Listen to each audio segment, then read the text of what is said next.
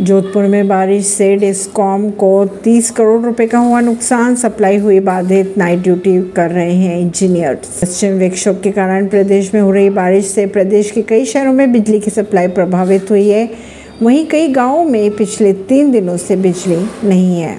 राजस्थान में pre monsoon बारिश ने डिस्कॉम को 30 करोड़ का झटका दिया है। पश्चिमी विक्षोभ के कारण प्रदेश में हो रही बारिश से प्रदेश के कई शहरों में बिजली सप्लाई हुई प्रभावित। बारिश के कारण सौ से ज़्यादा ट्रांसफार्मर ट्रांसफार्मर जले।